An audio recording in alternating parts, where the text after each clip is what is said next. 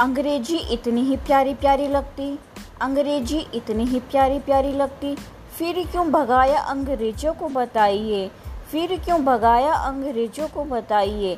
भाषा की गुलामी राष्ट्र को गुलाम करती, भाषा की गुलामी राष्ट्र को गुलाम करती। हिंद को बचाना है तो हिंदी को बचाइए, हिंदी को बचाइए।